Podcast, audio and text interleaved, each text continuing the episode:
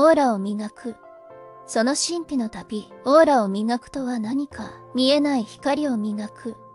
その神秘の旅、磨かれたオーラは人々を引き寄せ、心の中に永遠の輝きを灯す。始まりは自分自身の内側、心の奥底に眠る。未知の宝石、その宝石を磨くためには、自分を知り、自分を受け入れること、次に、他者とのつながり、人と人とが交わる。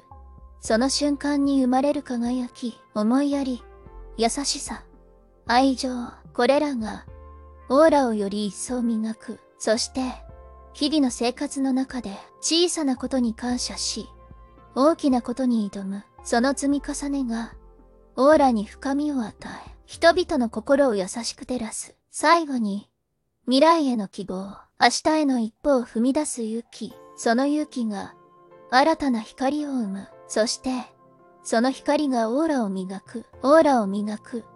その神秘の旅、終わりはなく、始まりはいつでも自分自身を高め、人々に影響を与える。その旅路は変に続く。